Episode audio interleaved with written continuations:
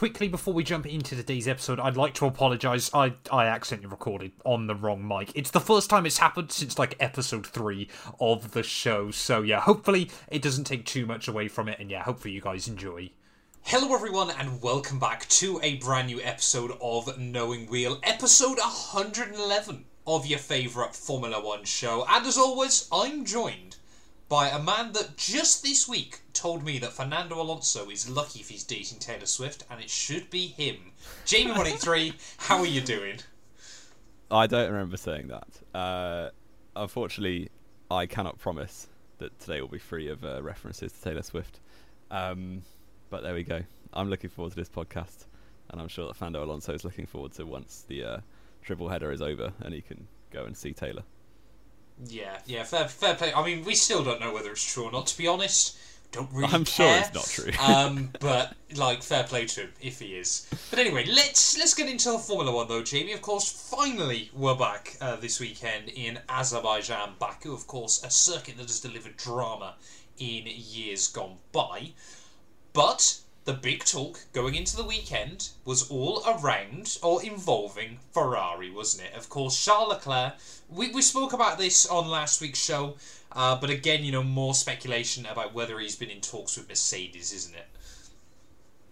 Yeah, and I think fair play to you. You called this in like February. I did. Um, so, so that's going quite well. But Leclerc, instead of putting water on the fire, just put fuel on the fire by saying "not yet" to the question when he was asked, "Have you had talks with Mercedes?" Which is a bit dumb uh, from him, to be honest, especially when you know you're, you're not driving for them and you've got 20 races to go. Well, I think it's it's just bad on, on Ferrari, and he's he's a professional driver. He works for Ferrari right now, so to be stirring the pot like that is a little bit short-sighted in my eyes. But um, yeah, but if you want to try and get big money offers elsewhere, that's the kind of pot stirring you got to do. Yeah, yeah, true. But I'm sure Ferrari weren't best pleased with him. Um, and of course, there's there's no there's technically no spare seat at Mercedes right now because they're obviously going to try and keep Hamilton if they can. So it will be interesting to see. I think it's on Hamilton whether there is a split seat available. So we shall see.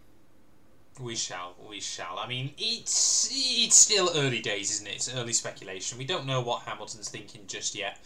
Um, but I'm sure, of course, as time moves on, I think Charles Leclerc will be in Formula One longer than Lewis Hamilton will be. Uh, put it that way. Mm-hmm. So he could be a worthy successor to Lewis. Uh, and the other big news, of course, is uh, kind of a bit out of nowhere, isn't it? Franz Tost is going to be leaving AlphaTauri at the end of the year, and fair play to him. He's had one of the weirdest roles in Formula One. I know we bring this up about once every month, um, but he's done a fantastic job right from the start with Toro Rosso slash AlphaTauri, and I think he deserves a retirement where he doesn't celebrate Christmas. yes, yeah, he apparently hates fun, um, which maybe makes him a good, good leader of the team, where the pressure is unbelievably high on the drivers. Uh, so yeah, he, he's going to be leaving the team at the end of the year, replaced by Laurent Mekies, who is at Ferrari currently. Uh, but he has done a very good job. Obviously, they've had two race wins in his time there when he's been there from the very beginning in 2006. So both at Monza, Vettel and Gasly more recently. Uh, they've had what two world champions come through that team, and an awful lot more race winners as well. So for and about half the Formula of, One grid.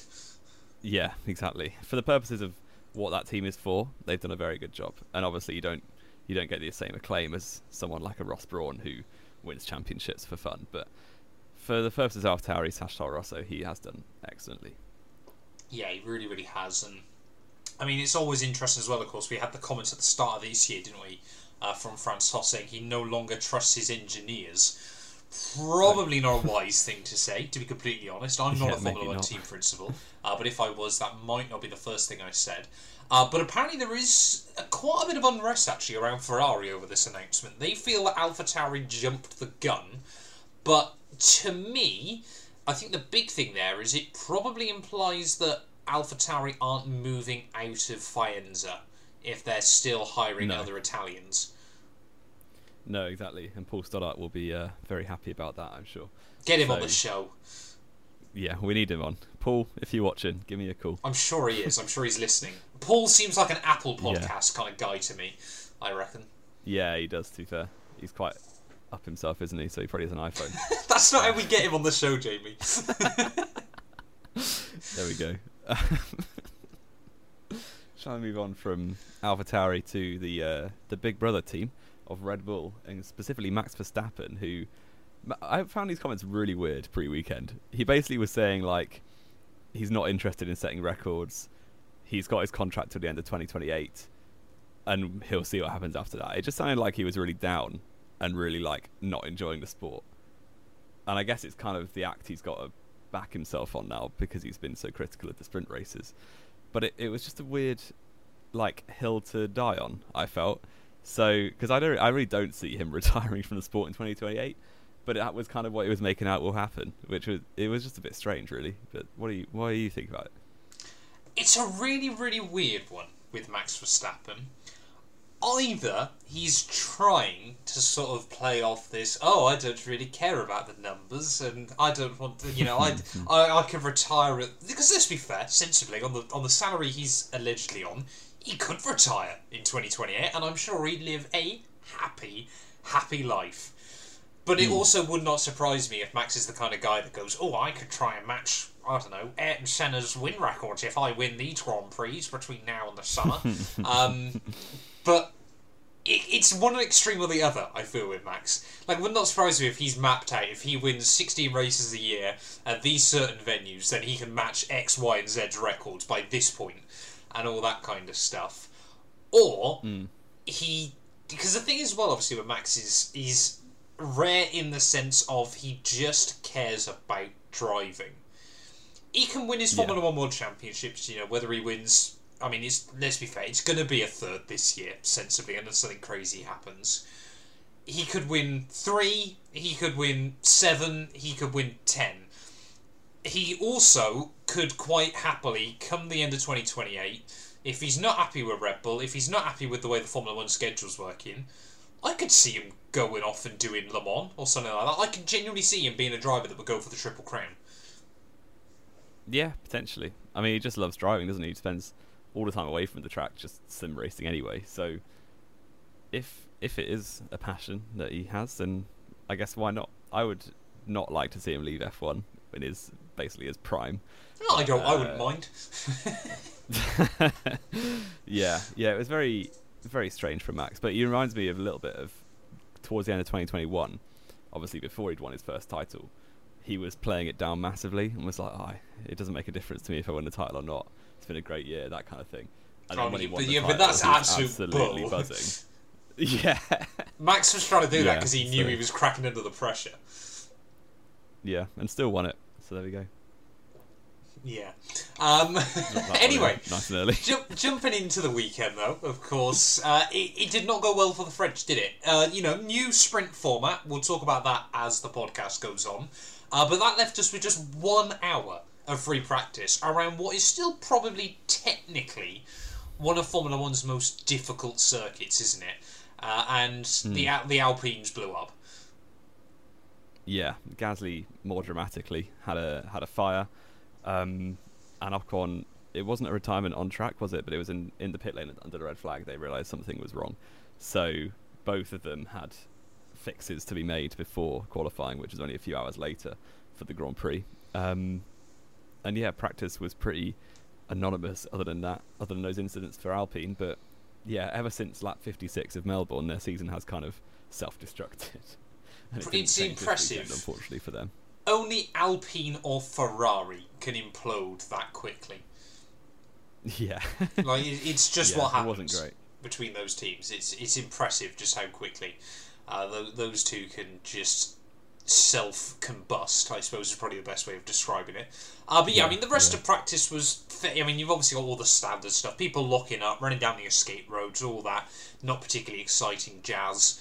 Um, but of course, if you don't like watching practice, you can do something else with your day. It's a Friday.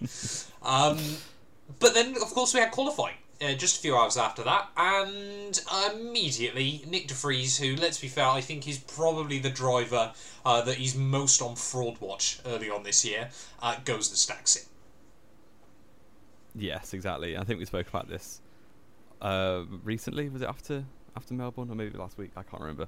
But well, we, we spoke about it after we spoke about it after Melbourne, but that's because you got Sargeant and De Vries muddled up. Oh yeah, indeed. Uh, so I think the problem, as we just said, AlphaTauri is probably the highest pressure team for the drivers to perform. Maybe not the highest, but one of the highest. Um, and he currently isn't performing, uh, and obviously it didn't get much better for him in the race. So he's got to pick it up quite fast. He's 28 years old. Uh, his only credible performance in F1 was pocketing Latifi on a track with five corners. Um, and he hasn't really started the season very well at all for AlphaTauri, and especially when Liam Lawson is up there in the championship in Super Formula, I think someone's going to be uh, taking a look at the contract and seeing what they can do about it. So, yeah, he's got to pick it up. I kind of like for his sake, I hope he does, but I also don't really don't really care about Nick de Vries for myself. there we go. Uh, so I mean, the, the question's I'd rather be asked. Lawson in. I'm not going to lie. I mean, this is the question, isn't it? By the end of 2023, Jamie 183, will Liam Lawson have driven the AlphaTauri Formula One car in a non-practice session? I think he will. Do you reckon If he's coming in the after the going. summer? If it carries on the way he's going, I think there's no way De Vries lasts the season. Interesting. Clip that up and get it on the show. Oh, that'll be going on the Instagrams and the TikToks and all that good stuff. Um, but yeah, I mean, obviously, like we said, obviously going into qualifying, yeah, Nick De Vries locks up down at turn three. Was never going to make the corner. I don't know why he didn't bail out, uh, but decided not to. So that was his qualifying run ruined.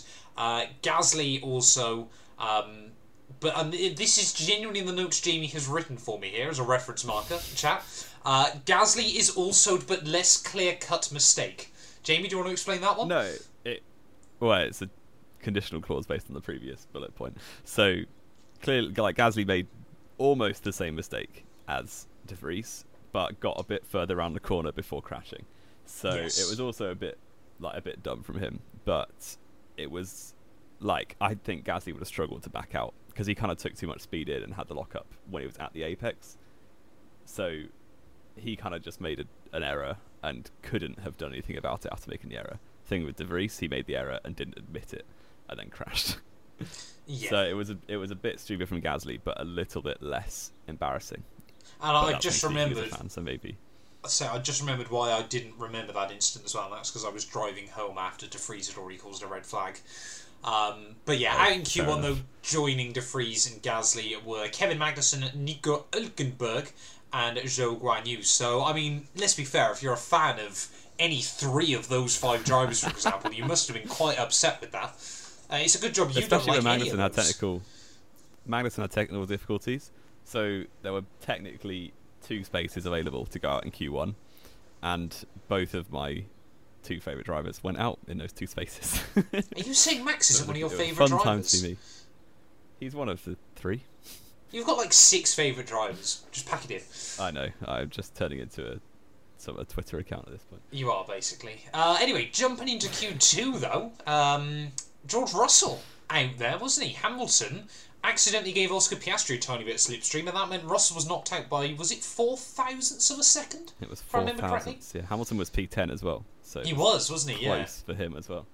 Mercedes really Yeah. didn't get it picked up as quickly as they wanted to.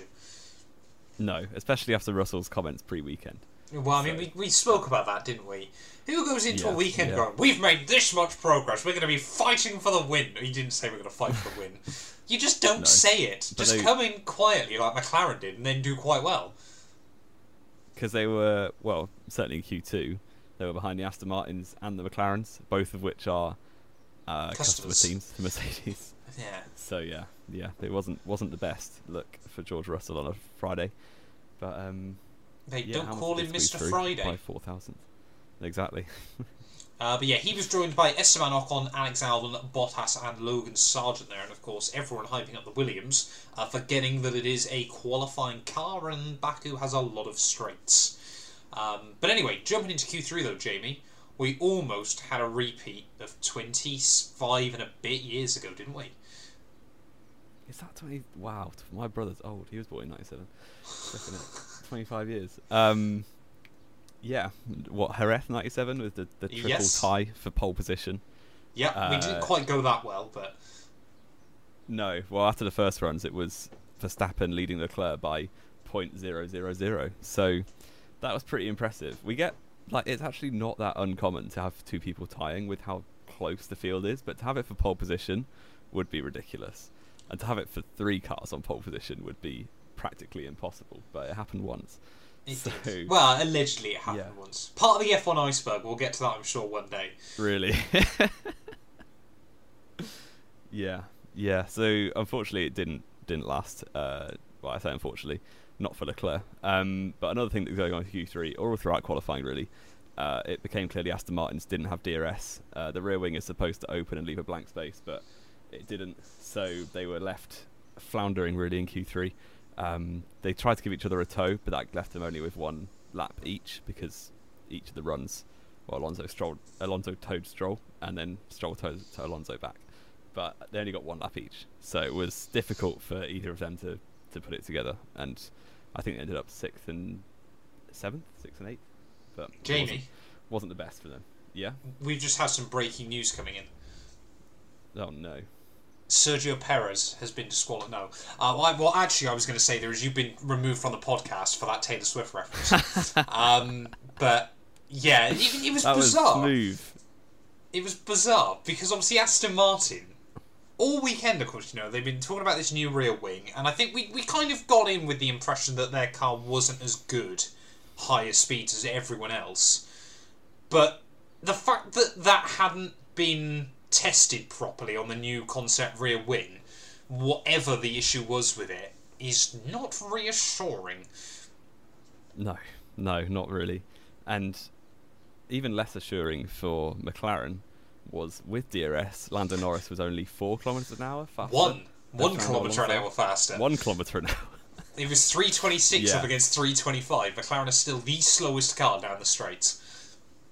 yeah, yeah. It was it was not not a good look for that that McLaren, and they actually did well to get well both cars into Q3, didn't they? So yeah, fair play. Maybe the upgrades have actually worked more than more than Mercedes have. We'll wait. But this see. was this was the thing, of course, and I know we mentioned this on last week's show as well. McLaren were very, very quiet not to say this was a B spec car, which is what George Russell should have done. Um, but like they, they were very, very sensible in the way they did this because, of course, you know we've spoken about it before the first three races of the year. Similar sort of story to last year for McLaren, where they really struggled at the start, but it's quite clear that this time around it was the porpoising regulations had really screwed over their car concept. So they're a good team at then getting back to the top of the midfield. But it's about making that next step, isn't it, for McLaren? I mean, really, Yeah. they now have got to be going. Aston Martin have gone from here to there. How do we effectively copy that to end up in that sort of scenario? That's what McLaren need to be doing. They're not a team anymore, at least in their current guise, that can fight for world championships, but they need to be closer to the front. Yeah, definitely. And I guess a lot of people criticise Aston Martin for copying Red Bull, basically.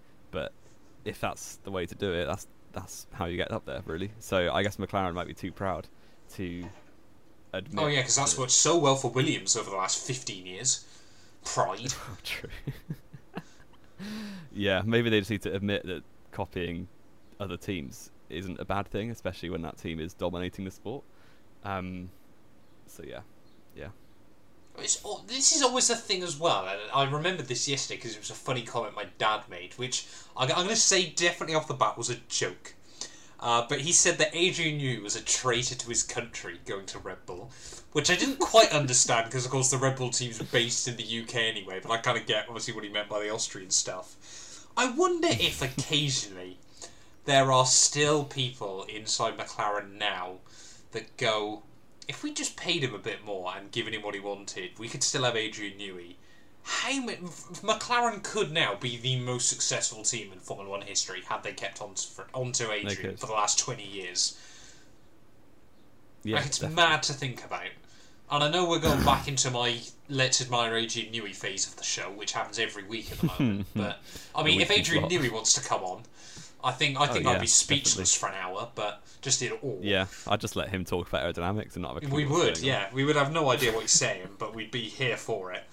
Um, but yeah, you do wonder whether there's there's still that little bit in McLaren going, wish we kept him. I wish Ron Dennis wasn't such a pain. yeah. Um, but yeah, final uh, qualifying order uh, was, of course, like we said, Charles Leclerc able to improve again by two tenths to take pole position away from Max Verstappen. Uh, the Dutchman, uh, for the first time, starting on the front row of the grid in Azerbaijan, ahead of Sergio Perez, Carlos Sainz there, Hamilton, Alonso, Norris, Tsunoda, Stroll, and Oscar Piastri. And the great thing about a qualifying weekend like this is now the uh, the podcast segues beautifully to another qualifying session. Yay! Yes, we had well sprint shootout to give it its correct term on Saturday morning, which I'm, I was surprised I got up for, but I did. Um, it was like at 11 a.m. Yeah. No, it was was it, I swear it was half night. It was it half ten? It was half ten. Yeah. Oh, fair. Well, definitely should have been up then, which I was. So yeah, it was shorter sessions. Uh, we had 12 minute, then 10 minute, then 8 minute for the three sessions, which I said pre-weekend I think was a bit of an improvement on the previous concept of sprint races where the sprint just decides the grid for the Grand Prix. Uh, didn't really turn out that way, but we'll get onto that later. Um, but yeah, sprint shootout, and the the key thing I feel for anyone going into sprint shootout is do not crash because you've got about three hours to fix your car for the sprint, and yeah, you don't want to. And you're in Parc Fermé, of course, so you're gonna have to start from the pit lane in the sprint if you do crash. Uh, unfortunately, Logan Sargeant didn't adhere that advice, and did indeed bin it at turn 15 in SQ1, and yeah, ruined the back end of his Williams. Yeah, not not not a wise choice by Logan Sargeant. I mean, we spoke a little bit about this pre-recording. Uh, I think Sargent was a little bit unlucky there. Those Ferraris were not in a good place, um, and I think that I like if I can understand why he crashed because of where they were. Not saying it was the Ferrari's fault, because let's be fair, Formula One now is racing around circuits that don't really allow cars to get out of the way of each other very easily. Um, but I can see why Sargeant made the mistake when you've got a car on the inside of a corner there doing that. You're likely to be distracted, and turn 15 is probably the most treacherous corner in Baku. Yeah, definitely. It's the one we see most. I feel like that turn 3 or turn 15 is where we see most of the crashes when people are pushing uh, on qualifying laps and such. Uh, so, yes, again, a bit of a rookie error, but he's made quite a few of those this year, and it's kind and of. he is a rookie. Yeah, yeah, but some rookies don't crash as much. I'm just gonna leave it at that. it's it, yeah, it's fair enough. It's fair enough, I suppose. Maybe maybe still Sargeant was pushed up into Formula One a year too early, but I think he's he's doing okay so far. And I mean, he still did actually make it into Q two because of that did screw over Star of Friday Yuki Tsunoda, though, who was about 10 yards from the start finish line when the red flag got called, and he would have then knocked uh, out of Q1 there. Yeah.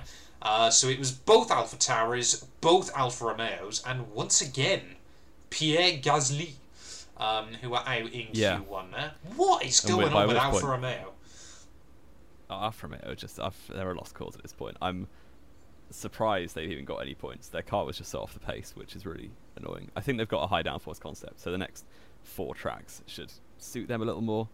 I've I've got to hope so because yeah, it's it's not looking good. And Gasly went out in Q SQ1, which meant going into the sprint race on Saturday afternoon, he'd done about five laps in total, which was probably not the best preparation. No, not not ideal, not ideal. Uh, Q2 though, uh, sorry, SQ2 even I should say, pretty undramatic. Of course, Sargeant out because he didn't have a car, uh, and then also was subsequently removed from the sprint race as well because Williams couldn't get the car repaired in time. Magnussen, Ocon, Nico Hulkenberg, Oscar Piastri there, who was just three hundredths of a second uh, behind his teammate Lando Norris. And with all the reports we've heard this weekend about Oscar Piastri with food poisoning, bless him, he did incredibly well. He did. Unlucky to come away empty-handed, really, from the whole weekend. But yeah, and empty stomach, really more luckily. Drive. Yeah, yeah, yeah. Very good drive from Piastri, and obviously got the first points in Melbourne, so he'll kick on and uh, start start doing well. Yeah, yeah, and I mean this kind of left us with a weird scenario by the time we got to SQ3. Uh, obviously, like we said, uh, in SQ1, SQ2 you can only use the mediums. In SQ3 you can only use the softs. There was a caveat to that as well, though, that they had to be a completely fresh set of tyres. So Lando Norris got into SQ3, but because he used an extra set to get into Q3 on Friday, meant that he didn't have any tyres for SQ3, except for if he and Yuki Tsunoda had both made it into SQ3, they would have probably both had to have gone out on a set of intermediate tyres and battled for P9, which is incredibly dumb. It's just like league racing in real life, isn't it? Really. Yeah. So it would have been quite funny, but I I do think the teams have too much respect for the sport that if that had happened, they wouldn't have gone out. But it would have. Been Oh no, they would have been reprimanded. I would have thought. They would. There's no chance they would have gone out on the inters on a dry condition. Oh no, they, they wouldn't. But that's my point. They would be reprimanded if they did. Yeah, definitely. Yeah. Yeah. Um, but uh, that left us in SQ3 with basically a, a, a repeat of SQ of proper Q3. Sorry, in in Friday qualifying with Leclerc uh, actually in the first runs just ahead of Verstappen this time, not tying. Um, but actually, Perez was the uh, the lead Red Bull in in SQ3, which is difficult to get my head around saying every time. Yep. Uh, and yeah, on the second runs, the Red Bulls just didn't really improve. I guess the track temperature was uh, a lot higher on the Saturday morning than it was on the Friday evening, and yeah, kind of meant that all the times were a bit slower. But the Red Bulls couldn't really get it together, and that left Leclerc was on pole position or sprint king or whatever they call it these days. Um, and he gets a nice Pirelli hat. he got a great hat that looks spattered in paint, um, but he also got a broken front wing because he absolutely binned it at turn three, at turn five, sorry, wasn't it? It's just Um, a Leclerc thing. Yeah, how you crashed there, I'm, I'm really not sure. But uh, luckily, it only screwed over his teammate Carlos Sainz, so that wasn't too bad uh, for the rest of the field. Um, it wasn't a Monaco 21 situation, but he got pole anyway, and then pulled up in Parc Ferme with no front wing, which I feel like only Charles Leclerc in Baku would be able to do. Yep, it is again just a Charles Leclerc thing. So he took both pole positions then this weekend. Ferrari are back. They're ready to fight for the wins. Uh, ahead of Sergio Perez, uh, Max Verstappen P3, George Russell. He said this was probably the only good lap he'd had all weekend. Uh, lined up P4 there ahead of Carlos Sainz. Hamilton in sixth, and Alex Albon. Fair play to him in P7 there, ahead of both Aston Martins, who again uh, had no DRS, and of course Lando Norris unable to do a lap in SQ3. But Jamie, what are our thoughts then on having two sprint qualifying sessions, apart from the fact they make doing a podcast really weird? Yeah, and really long. We're we're really far in. Apologies, but uh, yeah, I I do like the concept. I I think it's a positive shift for sprint races, but I do feel like they need a few more tweaks to to kind of make racing for the the lower end of the, the grid more. There needs to be more reason to do sprint races, like because if you're qualifying 19th and you've got to finish in the top eight for points, there's almost no point, um, unless yeah, you're basically waiting for something crazy to happen. And I do think that they could maybe swap around the timing of the qualifying sessions because a lot of people couldn't like watch the Friday qualifying for the Grand Prix because they're at work because it was at like what two o'clock, I think, or three o'clock or something. So potentially they do the, the sprint shootout on the Friday. They don't turn out, they don't turn Parc Ferme rules on until after real qualifying on Saturday morning, for instance. That would be good, good change. That could work, yeah. I'm just trying to think though, of course, because then you run the other risk of still a lot of teams don't want to risk anything in qualifying for the sprint race. Um, it's just all still so weird, isn't it? Mm. Like I feel, Yeah. n- obviously, none of the big teams are gonna because obviously, it, it- you know, we'll talk about this again in just a minute, of course, from the results from the sprint. Um, but none of the big teams are going to allow themselves to open up a scenario where the little teams have got a chance. so it just kind of feels like we're not going to like unless we get something absolutely beyond unpredictable that anything crazy is going to happen from the sprint races and then even then it's Yeah. unlikely anyway I still am of the opinion that you do sprint qualifying on a Friday night, sprint race Saturday morning. Everyone then goes out in reverse sprint race sprint race finish order for a one-shot qualifying session on Saturday. That That's how I think would, would work. Yeah. Because of course, then you've still got the drivers that win the sprint race have got an advantage because the track's more rubbered in. But of course, if you get some rain or something like that, then things can get mixed up a bit. Or, of course, if you mess up your lap, you're still going to be starting down the rear of the field. But it is just this whole thing, of course, of none of the big teams want any scenario where they get screwed over Just slightly. Yeah. Yeah, they just don't want it, which I think is kind of defeating the point of what Formula One wants sprint races to be. Uh, and it, it's still, it But feels like they just it? can't find what needs to work with it. And Silver bullet for sprint races. yeah. I think they were also a bit screwed over as well, like we said, of course, because I think they were hoping that Baku would deliver some dramatic action, uh, and as we'll go through, didn't really was the case right most of the weekend. Uh, let's jump in though, Jamie, to the sprint race before we head too much down that rabbit hole. Charles Leclerc leads off the start, but probably the most controversial moment of the entire weekend was Max Verstappen and George Russell colliding at turn two. What are our thoughts? Yes. Well, I think it was probably on Russell mostly, if I was to apportion blame. Um, but you can kind of see where both are coming from. Obviously, it kind of blew up afterwards uh, because Russell was very adamant. He threw away uh, Verstappen's criticism that he he was going for a dumb move, but it is the responsibility of the overtaker to ensure there's no contact for the most part. Um, Until he's got wheel ahead, contact. and then it's the, well, apparently it's fair game after that, but yeah, I don't yeah, think it's so was. bizarre. Yeah. No, he wasn't, So he wasn't, the the fair. contact, uh, the contact was what R- Russell's front right corner into Verstappen's left side pod, ripped quite a big hole in the side of the Red Bull, which I didn't expect the damage to be that big until he was pulled up in Parc Ferme after the race. Uh, but yeah, Verstappen had very choice words for him on the radio and in and in the interview afterwards. Um, I do think it was on Russell and Verstappen also very strongly of the opinion that it was not his fault. But the the take from Verstappen that like why are you doing this? It's lap one. Like you're just taking risks. No one's got any grip. Why are you doing that? This is what Verstappen's built his career on. yeah, exactly. and even as a even as a fan of Verstappen, he's trying to have his cake and eat it. I feel because like he's he's basically all his career has been this guy, you know, sticking it up to the big teams, the the race winners, and now he's in that position.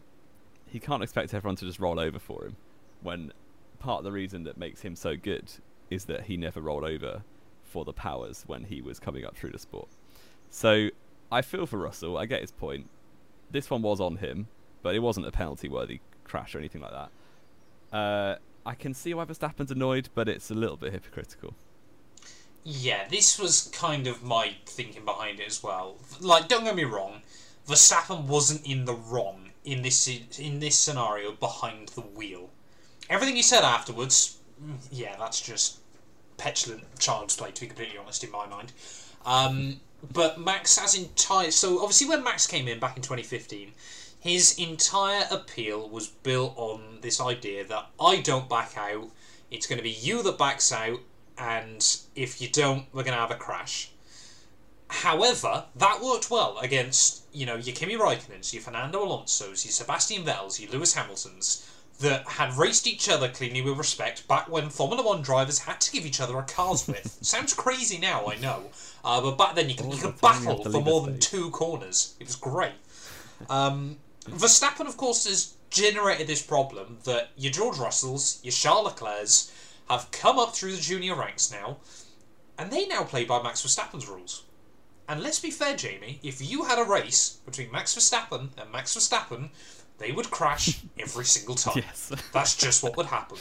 So Verstappen's whole point of, you know, it was a risky move and he knew we were going to crash and he didn't back out. It's exactly what he said at Brazil last year. Verstappen is going to Yeah. very, very quickly learn. I think behind to a lot of other drivers behind the wheel, he now has a like label over his. I'm trying to think of the right word, like a, A target on marker his over back. it, but target on his back, yeah, mark on his head, that sort of thing. of you can't back out against this guy anymore. And that's Yeah, when you've yeah. got 19 other drivers that aren't going to back out against you, you're going to realise very quickly that you're not going to get a lot of things that go your way anymore. And this Um, is kind of why Hamilton has, has mellowed and got a bit softer in World Tour racing because he knows that he went through the same thing. He was the young gun, like not backing out of any moves, going for all the He- audacious. no, he was better than like, Max. sense. He was, he was, but but in the for the time, he was the like they were very aggressive moves still. Yeah, 'cause yeah. No one really overtook at all in 2008 and seven. So, yeah, he he then went through this phase of of being the guy winning, and everyone racing against him has more to lose, has less to lose, sorry, than Hamilton does. So it makes logical sense. It's against your instincts as a racing driver, but it makes logical sense to sometimes allow people to go past you and then just pass them back later in the race. I, th- I think the big problem still for me with this with Max Verstappen is he's trying to be like the new Ayrton Senna in this scenario of I don't back out of the moves, you back out of the moves. But if you Yeah. don't have the charisma behind it as well, you just look like a petulant child, don't you? And that, I mean, this whole thing of moaning on the radio and then going over, the, like when he did re overtake George after the safety car, going, "Look, I can do it cleanly." You're like, just get a grip, mate. Honestly, like you're Max Verstappen is not a clean racing driver. Like he's not. That's not his driving style. And like when he moans about things like that, you look at Austria 2019 against Charles Leclerc, just barges Charles Leclerc off the road, takes the win. Red Bull, there's no problem with that. That's absolutely fine. Brazil last year. Well, I'm just I'm just hearing salt to be honest with you. You know, you can see where I'm coming from, though, can't you? And I you can, said it yeah, yourself. yeah. Max is trying to have his cake and eat it as well. And it's weekends like this where even you as a Max fan, like again, I'm not a Max Verstappen fan. You've just got to be there, going honestly, mate. Wind your neck in. Like, does he genuinely Yeah, believe sometimes he's just hold your better tongue. than everyone else in that regard? I do think he, he says some foolish things occasionally on the radio, and in the in the interviews and whatever. So Yeah. yeah, but this one wasn't on him. But it did kind of that The was kind incident of that wasn't, in no. race. But you know, you, he's got to start expecting that's going to be the case now. When you try and throw your car around for the better part of a decade, other people are going to start Yeah. doing that against you now. Uh, and of course, you know, for Yeah, for a driver like George, again, it's similar to obviously what Max said last year in Brazil that he wasn't going to win that race. We may as well. George Russell's not in a car that's Yeah. going to win races at the moment. Why shouldn't he just leave the car on the inside there, make Yeah, Max's life a bit he? more difficult? It's just what's going to happen. Yeah, And I mean, there there was a tiny part of me, and this is highly, highly unlikely as well, that did wonder, you know, if your Mercedes and your Ferraris get a little bit closer, could this really play into Checo's hand? You know, Max gets involved in a few hmm. unlucky incidents here and there. Could it keep Checo just that bit closer? That gives him an outside chance. Yeah. I World think he was nose clean. Like you kind of saw that in 2016, really. Hamilton Rosberg, like early season, Hamilton just kept having bad starts or having poor reliability. Rosberg got the momentum and never really looked back. And Exactly. a few things went his way, but it's possible that the driver who is technically not quite as good as the other driver can still win a championship. Yeah, yeah. So of course, you know that that uh, we had obviously Yuki Tsunoda then at the end of uh, lap one hit the wall in sector two. Really, really odd collision for him. Uh, over, I mean, to be honest, Jamie, I don't know if you found this as well. The corner I binned it on seemed way. I know obviously it hasn't, but the elevation on it seemed way more than it was in previous years. Mm, Like it seemed even bit. more off Yeah, camber than camber. normal. Um, but yeah, I think he had a puncture. I didn't. I don't. I don't have any backing for that, but I think he had a puncture from. It looked like he just went in way too hot to me. You might Yeah, be right, but I haven't seen it? anything. In qualifying, it's a flat out corner, not in the race early on. Yeah, I suppose. Yeah. Don't know. Let us know if you've seen news. I don't think. I. Yeah. Wouldn't Maybe I'm trying surprise me, but I don't think it was the case. Uh, so, of course, he brought out the safety car. Um, I mean, to be honest, the rest of the sprint race was fairly undramatic. Max jumped George off the restart down at turn one.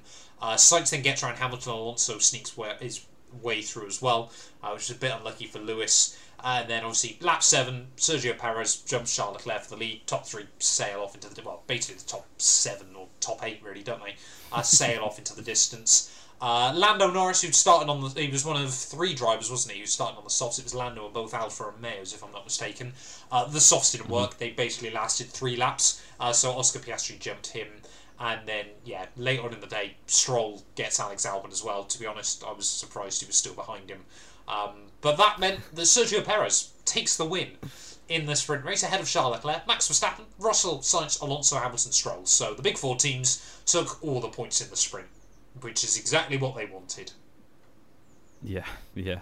Just handing out points to the to the teams in power. Uh, The yeah, rich get us- richer.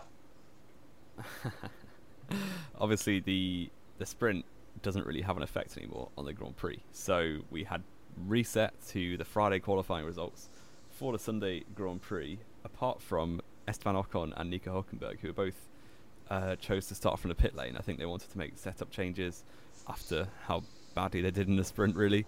Um, so they both started from the pits, which didn't really have that much of an effect on the grid. Uh, I think Ocon qualified 13th, and Hulk was what 17th or 16th. So yeah, not much, not much difference to the grand scheme of things. Uh, and yeah, the race starts, and all was uh, normal. So not not much really happened. The one bit of potential excitement in the Grand Prix was was fairly fairly standard. Uh, Leclerc just led from Max and Perez. Uh, the only bit of uh, contact came into turn two with Albon up the inside of Piastri, who also had a car on his outside, so three wide, and uh, Albon lost a little bit of front wing. I don't know if Piastri got any damage, but uh, it didn't seem like that bad if he did. Uh, and also Bottas took a little bit of a hit as well, which ruined his diffuser for the rest of the race, which I guess was a shame for him. But I don't think Alfa Romeo were up to much anyway, so didn't really. No, probably probably a good put it that way. excuse as much as anything else for Yeah. Alfa Romeo. Just another weekend. I mean, what's that? Like the third race this year, Bottas has been half a lap back after three laps or something.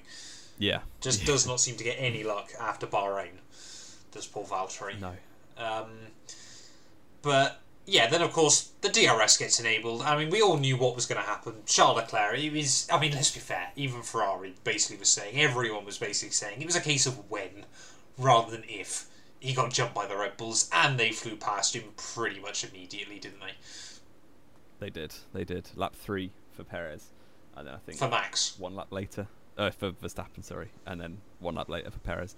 So, yeah, it was a shame for Leclerc, but he did see it coming, and he knew basically from the point of getting pole position that all that was going to happen was his pole position record. yeah, uh, was that bad. get even worse. yeah, not So not ideal for Charlie Boy. 20% conversion Uh, rate from pole to win. Less than that now, I think. No, just over. It's like twenty-one point Yeah. one. Nineteen poles and what's it? Four wins or something. Four wins, yeah. Madness. Absolutely. No, five wins. I think. Is it? Is it four or is it five? No, it is five. it it is. five. yeah, five. Um, but yeah, I mean, already though. I mean, we saw obviously the medium tyres able to survive 17 laps. Oh, excuse me, on sprint race Saturday. Uh, drivers did not want to do that come Sunday. Hamilton first one to box on just lap nine of the GP, uh, and then pretty much as he's pit, Nick De Vries goes and bins it at turn six, but the opposite end of turn six to how Charles Leclerc binned it in qualifying. Yeah, and this was again a really rookie error from De Vries, and I hate to be the just the critical guy. I feel like all, all I do on this podcast is criticize Nick De Vries, but even when it's not his fault, as in Melbourne. um, but yeah, it was a very like stupid mistake to make. Just turned in too early into turn six. I mean, who wall. would do that in Baku and ruin a good chance of a good race? I prefer not to speak. If I speak, I'm in big trouble. Looks back at 2017 in anger. No, um, but yeah, that but broke his front left corner and was stranded on the uh, uh, what the run off at the exit of turn six into turn seven. So yeah, I thought when I saw that, oh, safety car's going to be deployed surely because you can see on the picture the front left wheel is just pointing the wrong direction. But I don't think anyone else actually saw that apart from like me, uh, because everyone on the commentary teams and like everyone in the FIA apparently thought, oh, his engine's still running, he could probably reverse back, even though he's got a damaged front left corner completely. Well, because Um, it straightened Red back Bull- up again when he stopped. Mm, I don't know.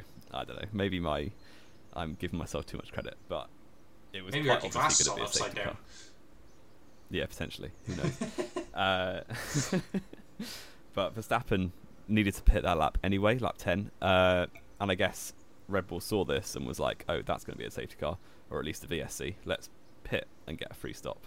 And then the FIA waited just long enough to make Verstappen go through the pits at racing speed and then called the safety car out. Which was maybe uh, maybe trying to keep the championship interesting, but I'll, I'll leave it there. Well, I think Red Bull were obviously trying to go the other way, weren't they? They were like, oh, we can easily just get Max way out in the lead now Uh, so there's not Yeah. even a fight for the dub today. Uh, but yeah, definitely not the way it worked out. And of course, that meant that Verstappen and Hamilton uh, both got bumped back down. Verstappen ended up behind Charles and Sergio Perez now, who've been promoted to the lead. Uh, and then yeah, uh, Hamilton got pushed all the way down to P10, wasn't it? I think um, off the safety car. Uh, but things pretty much, of course, once they got De Vries's car out of the way, pretty much went back to normal. Verstappen literally got Charles again off the restart, second time he'd done that this weekend. Um, and Hamilton obviously passed. It was Ocon and Hulkenberg, wasn't it, who'd started on the hard was. tyres, uh, but then we're going to have to pit late on in the day. Unfortunately, as well, and I know Yeah. we've spoke about this before, the safety car came out at pretty much the perfect time. Uh, that then meant, with the exception of Hulk and Ocon, everyone now was in the positions they were basically going to stay in for the rest of the Grand Prix unless they were behind a car that was much quicker. So Hamilton uh, Yeah. basically was the only one who then, of Yeah. course, flew back past those hard compound runners. And I mean, there was still a few more things that happened, but pretty much from then Yeah, on, the race was set in stone. Yeah, safety cars in pit windows always ruin races, unless there's another safety car later on. Just because there's no strategy variation at all, because everyone pits on the same lap, or No. plus or minus one usually. No. So and I think it the shame, softest always is a shame. tyres, the softest tyres were the wrong choice this weekend, weren't they? Like the fact the hards I could don't do know because the hard tyres could do the entire Grand Prix, but nothing else was Yeah, worth if- having. if they had a step harder, like the medium tires would have done the whole Grand Prix. Yeah, but then you could have still had a bit of a gamble between like. You, they should have gone with the hardest compound, so you could have had like soft medium. Mm, maybe because if they make one of the tires completely useless, which is basically what they did with the soft, but then the hard were too hard, if you get what I mean. Yeah. So Just Pirelli Yeah. things, it? I don't know. Yeah, yeah. Jamie, read out the Uh, next but- note oh, you've got thing on on it. the restart. well, coming into turn uh, exit at turn three into turn four, uh, Fernando Alonso, who's running P5, uh, sees a blank space up the inside of Carlos Sainz. You definitely aren't takes- making it to episode takes P4. 112. Oh, I, I'm disappointed that I've used the same reference twice. I'll have to work Yeah, you have kind of Um, that. But Alonso was just a better man uh, and took the inside line. I don't even know whether that is a Taylor Swift reference. I'm so old. Uh, yes, it is. Okay. Shamelessly. Um, took the inside of Carlos Sainz. Really opportunistic. I don't think Sainz saw it coming. Uh, and yeah, Alonso took P4 for Aston Martin. So good stuff from him. Um, and then the other Aston Martin, a few laps later, was uh, running P7. Uh, and Alonso, yeah, on the radio, basically said, I've changed my brake balance and it's working really well. You should tell Lance to do the same thing. Uh, I assume Lance did the same thing and then completely messed up for the final corner. Went wide, which handed Hamilton the position on a plate, uh, which makes Alonso the anti-hero in this situation because Is uh, that a Taylor Swift he- reference? Yes, it is. Okay. I, I don't Oh, know the any loop, of. aren't you? I, I really don't know any of her songs. Oh dear. Um, yeah. So Stroll lost that place to Hamilton, who raised himself into P seven. I think Six. at that point. Was it P six? It was. Oh, yeah, Stroll Russell in was doing sixth. rubbish, wasn't he? Yeah, Russell Yeah. was eighth, pretty much all day. Yeah.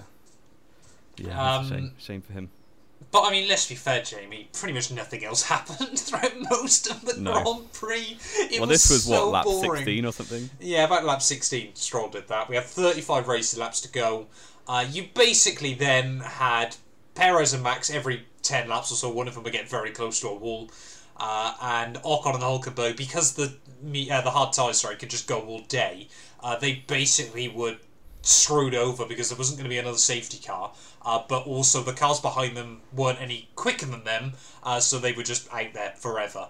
Um, the only real things that happened were Zhou Guanyu uh, retired from the Grand Prix later on with mechanical issues, and then we had what on earth was that final lap with the Parc Ferme. Oh yeah, and to be fair, the the Ted Kravitz commentary was there was something. It felt like a like a disaster film when everything's going wrong.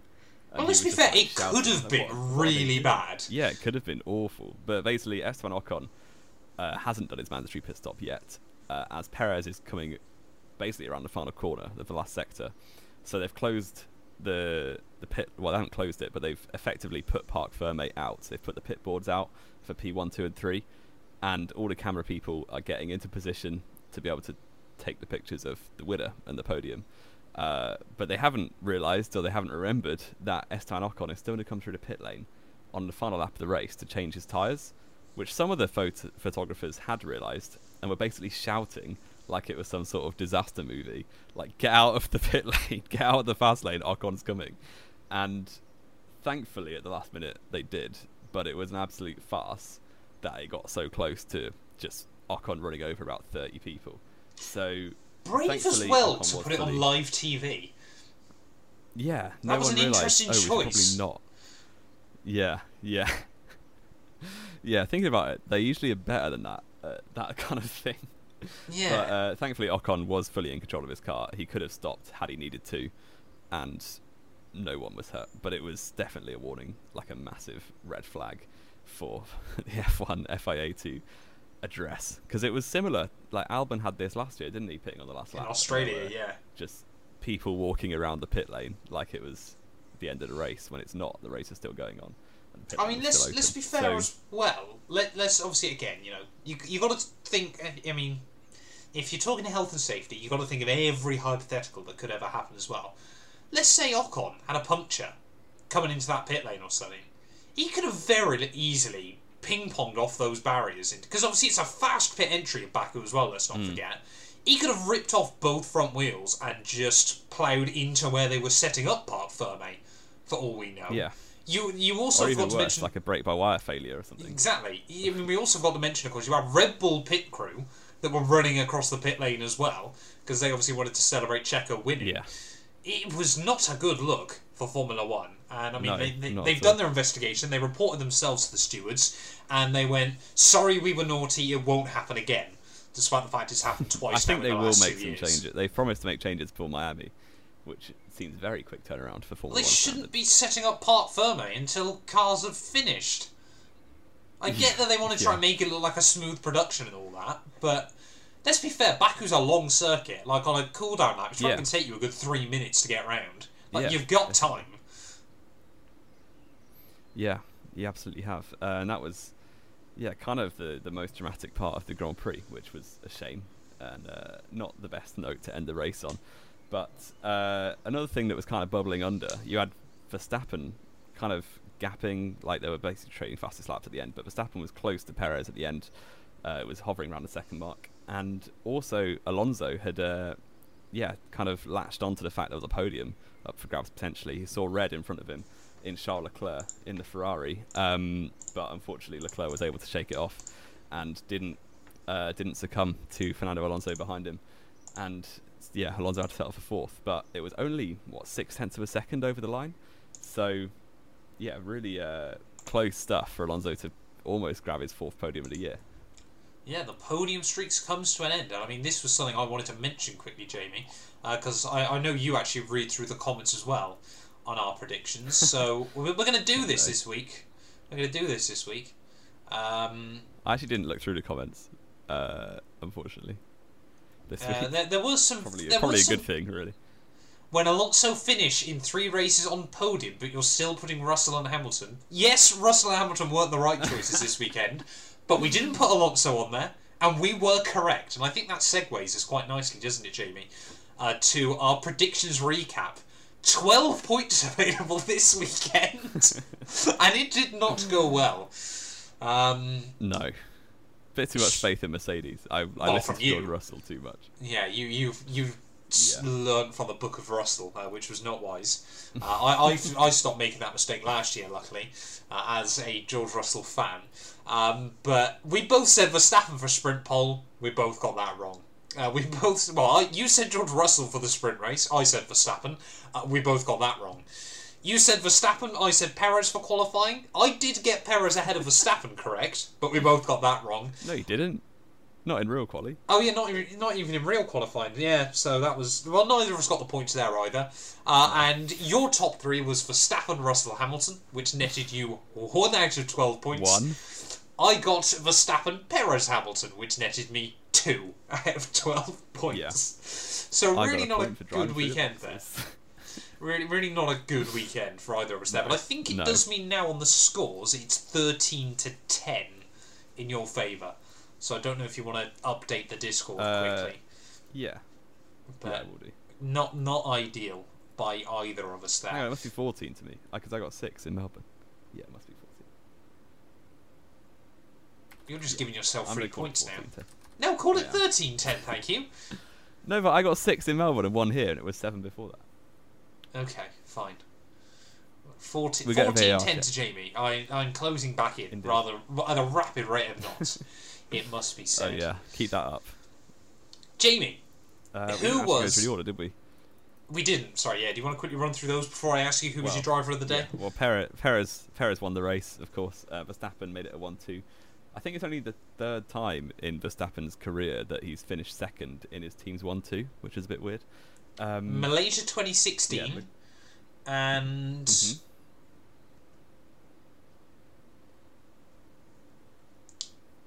Malaysia 2016 and oh Monaco last year. was- uh, no, No, Sainz I was thought it was P2, two races ago in, in Jeddah, wasn't it? Oh yeah, yeah. forgot about that. So, yeah, uh, Verstappen doesn't often finish second in a one-two finish, but he did. Uh, Leclerc was third, Alonso P4. Sainz finished fifth with Hamilton close on his tail at the end. Stroll in seventh, Russell making it a, a whitewash for the top eight, as it was in the sprint, uh, with the big four teams, with Norris grabbing ninth and Tsunoda getting his second, tenth place in a row. It is Uh, hilarious when you look at the championship standings. Tsunoda Oh, has yeah. had two tenths and two elevenths so far, and he's 16th in the championship. Yeah. Well, Melbourne just basically gave everyone points who hadn't had them already. Pretty much, yeah. So, yeah, yeah. Hulk's still chilling in the top 10 based off one result. We love that. Uh, Bottas can't Yeah. be far away still from one result, is he? uh, Bottas is 12th, yeah. Yeah, there you go. Look at that, eh? Jamie 183, driver of Hello. the weekend. Driver of the weekend. I feel like I have to give it to Perez, but that's very boring. Uh, but he did, to be fair to him, make use of every opportunity that came his way. And quite comprehensively, after the safety car obviously handed in the lead, he was extremely accomplished in his drive. He did do very, very well. Um, Charles Leclerc, I think, definitely deserves a shout out. I, I think sensibly that car shouldn't have been on pole. Um, but he, it's the first time this year Red Bull have looked challenged whatsoever. Of course, didn't quite work out on Sunday. Um, but obviously, Charles Leclerc, finally a weekend that goes right for him uh, this year. Mhm. Oscar Piastri, I think, is another one that deserves a shout out. Mainly for the fact that you know, I don't think having food poisoning is at all ever fun, uh, but still being able to stay quite close to Lando Norris despite that is worthy of a shout out in my eyes. And Yuki Tsunoda. You know, made that mistake yeah, on, he, on race very well, day. um, and yeah, I'm scrapping Yuki Tsunoda. No, because he still scored points, didn't he? He got 10th, yeah, after Yeah. qualifying 7th in the. Yes, yes. Sorry, I get the. I was thinking of the sprint race incident then for some reason. Um, Yeah, but yeah, right. apart from the sprint race incident, he, d- he had another very very good weekend in an AlphaTauri car uh, that both of us still think is pretty dog poo. Um, but I think for me then, I'm going to say Charles Leclerc, driver of the weekend. Fair, fair enough. Got That's, both that's pole what I'm wrong positions, obviously, in first podium of the year, so that's fair enough. Exactly. F- Ferrari's first podium of the the year as well. rating. Oh, race rating Yeah, two. two's generous. I what even oh, I, I think you know for me Spa was a one. It wasn't quite as bad as Spa like, in 2021. That is. What happened in? Oh, yeah. I suppose it wasn't an absolute mess or awful. It almost So was, yeah, but give it, give it a two. four out of twenty Had Ocon for the Azerbaijan Grand Run Prix. down those people, it would have been a one. And and you know what, Jamie? You know what's even better about that? What's that? Baku, there were what thirteen overtakes on race day Sunday. We've got Mm-hmm. Miami, Imola, Monaco, and Spain up next in the next six Oh, weeks. This it's just going to be a. Here, here's the prediction. It's going to be a 2019 style season, where the first eight races are really dull, yeah. and from that point on, Yeah, every race is a 2018, 2019 had some drama. Monaco was good, Yeah, after eight races. kind of. Monaco wasn't that good. Canada was well. You had Verstappen versus Hamilton. Canada yeah, was Canada quite was the dramatic. point it got good. Bahrain had Ferraris with a traditional pole job. Um, but yeah, we, we're in for, we're in for a long a long few weeks, aren't we? Yeah, tune back Um, in in July when the season actually gets interesting. Exactly. Yeah. Make sure you're back here in July, two months from now. um, but of course, Jamie, we're gonna we're gonna quickly end off with this week's quiz. Formula One is heading to the Miami Grand Prix. This might have been a better quiz for Miami, but I'm sticking with it. Since Okay. we are not including the Indy 500 or all of the races at Watkins Glen because there's just too many obscure names for you, I think there. Okay. So, since Formula One went to Phoenix in 1989, I want you. Let me just get on my list quickly. Uh, ten Every winner. I think- I've different drivers have won the US Grand Prix. only ten. Only ten. Name me them. Wow. Uh, Valtteri Bottas, uh, Max Verstappen, I haven't given you a Lewis time. I've just realised. But you Sebastian probably won't need one. All right, keep going. Yeah, keep going. uh, Rosberg, I don't think did. Uh, Hamilton said that. Uh, Schumacher in 05. Um, who else won it? Indy, Indianapolis. Alonso.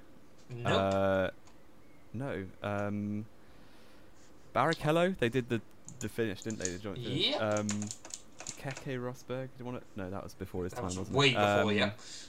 Uh, no, he didn't uh, either. Mansell, Piquet, Senna, Prost, Yep. Senna uh, Prost is correct. Hill, No. Hakkinen. There was no US Grand Uh, Prix between 92 and 2000. Uh, oh, um, Andretti. No. Way too early. uh, uh, how many got left? Uh, Two. any modern ones? No, Yes. I don't think so. Oh, Ralf Schumacher. No. Uh, Trulli? No, he never No. one, didn't he? um, 06. Someone would have won on 06. Oh, I don't know. You've, I've, you've, I've you, unless I misheard you, you forgot a I said really. Battle. Yeah. You, you've got A two really more, Jamie. one. I'm, I'm going to give you another 15 seconds, I think, because I forgot to give Oh, you a no. timer here. Who You're won last year? Verstappen. Hamilton. 10 seconds. Oh, oh Raikkonen. He won in Yes, that's one of them. You got one more. Um, Uh, Jody but your, Scheckter. your time is up. No. Jody Scheckter was back in the 70s, my friend. You forgot one. The 2001 Who- winner who of the US Grand Prix. DC. Nope. Montoya. Nope. Oh, I don't know. Mika Hakkinen. I said Hakkinen. Did you? I didn't hear you then. I absolutely said Hakkinen. I you told that you was when you told me there were no races in the nineties. I definitely said Hakkinen. You did not say Hakkinen. No, I'm claiming that. You did not say Hakkinen. Nine out of ten though. It's not bad. No, ten out of ten. No, it's not. I'm not. I'm not Yeah, giving you that. I'm not giving you that. uh, I think that though has wrapped us up for this week's show. Uh, apologies to the four of you that might still care, but we're no longer featuring F1 Fantasy because F1 clearly don't care about it. So why should we? Uh, sensibly, I, I will still be looking at the league and things like that, and I am genuinely am disappointed uh, with how little Formula One has done with F1 Fantasy this year. But we're, we're boycotting it. We're going to make a difference. Because one podcast not talking about it will see a rapid decline in see in the the four people that still check their fantasy team. Um, but Jamie, is there anything else to add? Uh, I think, to be honest, it's been a miracle so. we've made a, this weekend's Baku Grand Prix a one-hour show. To be honest, yeah, we didn't spend long talking about the GP, but that's kind of how it went. So yeah, yeah, exactly. There was more to talk about that surrounded the rest of the weekend. Thank you all so much for watching. Then, if you have enjoyed, please do make sure to leave a like, get yourself subscribed, follow us on all the various bits of social media as well, and we will be back later on this week then. Uh, to preview the Miami Grand Prix, we've got a lot of podcasts coming up. We'll be in episode 200 uh, before any of you know it, which is rather worrying.